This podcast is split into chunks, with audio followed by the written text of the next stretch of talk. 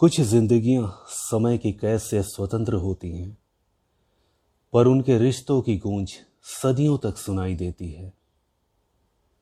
कुछ ऐसी ही कहानी लेकर मैं आपके समक्ष उपस्थित हूँ, जिसे सोनिया सूर्य प्रभा ने अपनी लॉकडाउन डायरी से मुझ तक पहुँचाया है।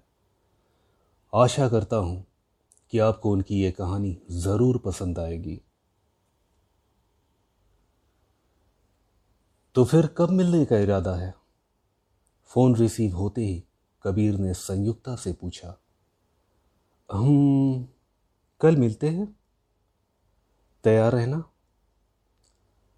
संयुक्ता ने कबीर को बेहिचक अपनी सहमति दे दी हाँ एक बात और, मुझे सड़क पर इंतज़ार करना अच्छा नहीं लगता।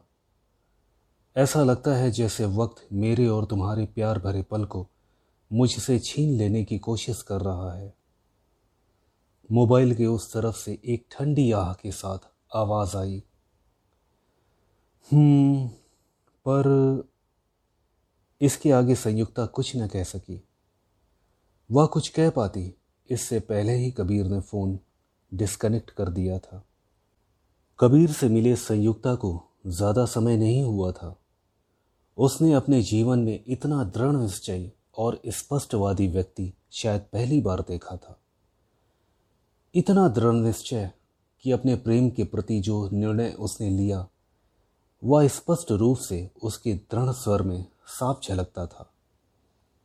कबीर ने खुलकर बेबाकी से अपने प्रेम को बिना किसी बाहरी आडंबर के, संयुक्ता के सामने व्यक्त किया था। उसे इस बात की कोई चिंता नहीं थी कि संयुक्ता उसके प्यार को अस्वीकार भी कर सकती थी। कबीर का यही आत्मविश्वास उसके व्यक्तित्व की खास पहचान थी। अभी समय ही कितना हुआ था, दोनों को मिले हुए मात्र तीन महीने? इतने कम समय की मुलाकातों में कबीर ने स्वयं को सिद्ध करने का हर संभव प्रयास किया कि वह संयुक्ता से निश्चित रूप से प्रेम करता है। शायद वही प्रेम जिसे हम शाश्वत प्रेम की संज्ञा देते हैं। संयुक्ता को भी कबीर अब ज़्यादा करीब लगने लगा था, पर वह इस आत्मीयता को परिभाषित नहीं कर पा रही थी, क्योंकि इतनी सरलता से उसने अपने जीवन में किसी भी व्यक्ति से बात नहीं की, जितनी सहजता से वह कबीर के साथ बात कर लिया करती थी। कबीर के साथ उसे ऐसा महसूस होता था, जैसे उड़ता हुआ समय रुक रुक कर लम्हों की तस्वीर बना रहा हो। या फिर समय एक जगह पर आकर ठहर गया हो। पर क्या ये प्रेम था? वह इसे प्रेम की संज्ञा दे सके, ऐसा उसने तो कभी सोचा ही नहीं था। क्योंकि यह उसके लिए अकल्पनीय था कि प्रेम स्वयं उसके द्वार पर आए। वह असमंजस में थी कि प्रेम उसके सम्मुख खड़ा है। स्वयं को समर्पित करने के लिए या फिर उससे समर्पण का दान पाने के लिए। दोनों के हृदय में, दोनों ही परिस्थितियों में प्रेम का आगमन तो होना ही था। फिर किस बात से वह भयभीत रहती? इस बात को संयुक्ता खुद भी नहीं समझ पा रही थी। चैत का महीना तो धूलिवंदन के साथ ही प्रारंभ हो गया था, और उसके साथ वसंतोत्सव भी। यह मधुमास का ही प्रभाव था, जिसमें प्रकृति की सभी संतानें, चाहे वो प्राणी हो या वनस्पति, सभी अपने अपने प्रेम को प्राप्त कर रही थी, और इसका कारण था वसंत पुत्र कामदेव का धरती पर अवतरित होना। इसके साथ ही शक्ति उपासना का पर्व भी आरंभ होने वाला था। क्या यह दैवी आशीर्वाद है? संयुक्ता ने सोचा। यदि यह दैवी आशीर्वाद है तो इस बार वह कबीर के हर प्रश्न का उत्तर अवश्य देगी, जो कि वह बार बार करता है।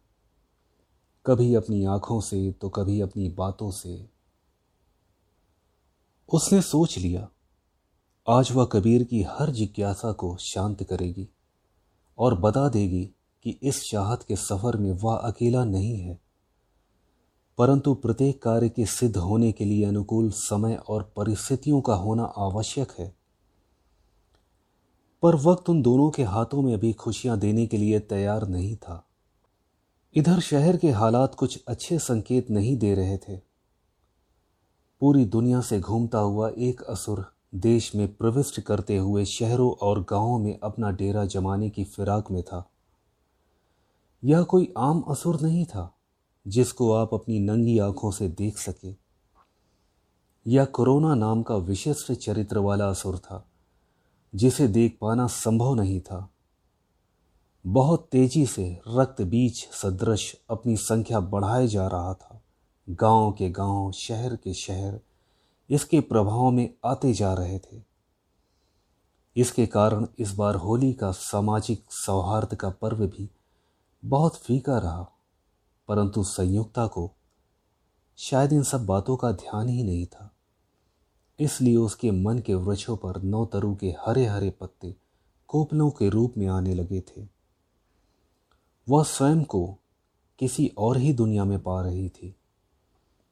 संयुक्ता ने अपने कमरे की खिड़की से झांका तो पाया कि चारों ओर एक सुकून भरी शांति थी।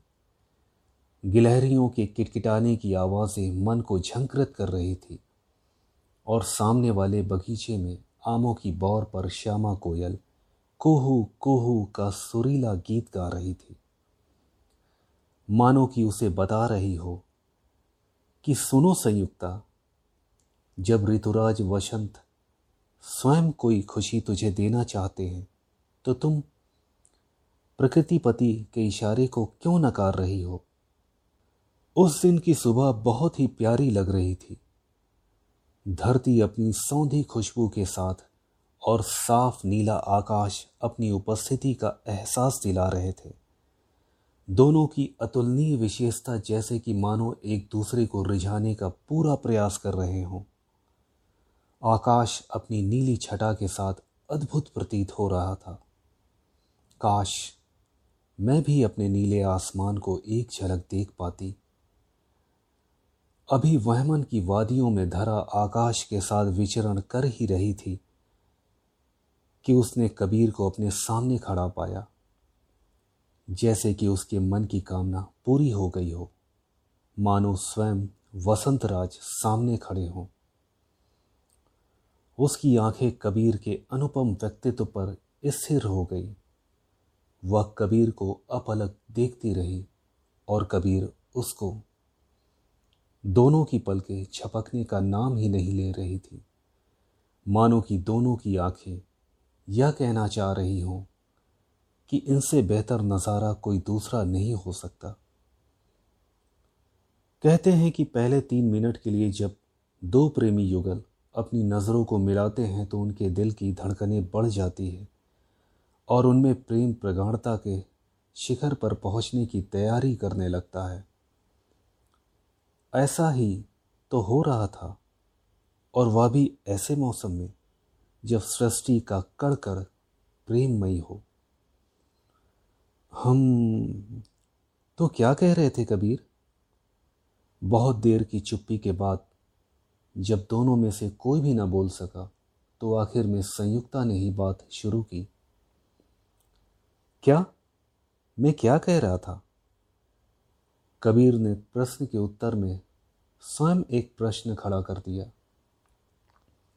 अरे यही कि वक्त हमेशा हमसे हमारा प्यार भरा पल छीनने का प्रयास करता है। कबीर को अब समझ आया कि ऐसा कहकर संयुक्ता उसके प्रेम को आजमाने की कोशिश कर रही है।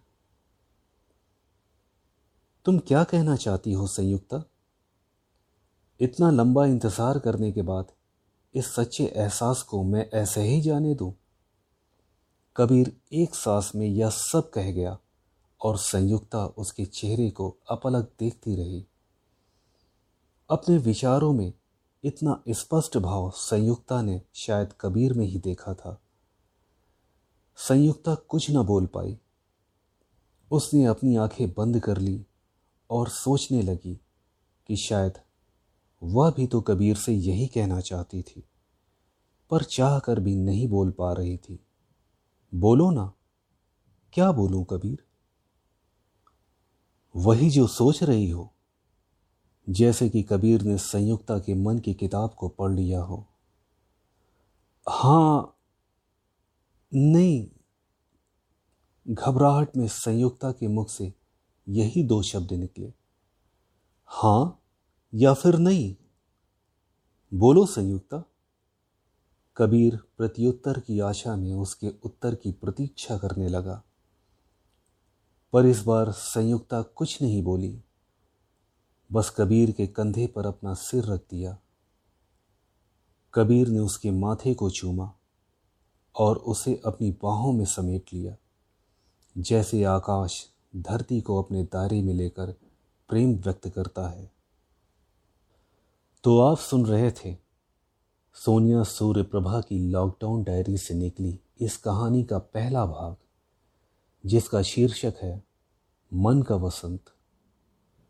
तो अब मैं आपसे विदा लेता हूँ इस वादे के साथ कि इस कहानी का दूसरा भाग जल्द ही आपके समक्ष होगा। धन्यवाद।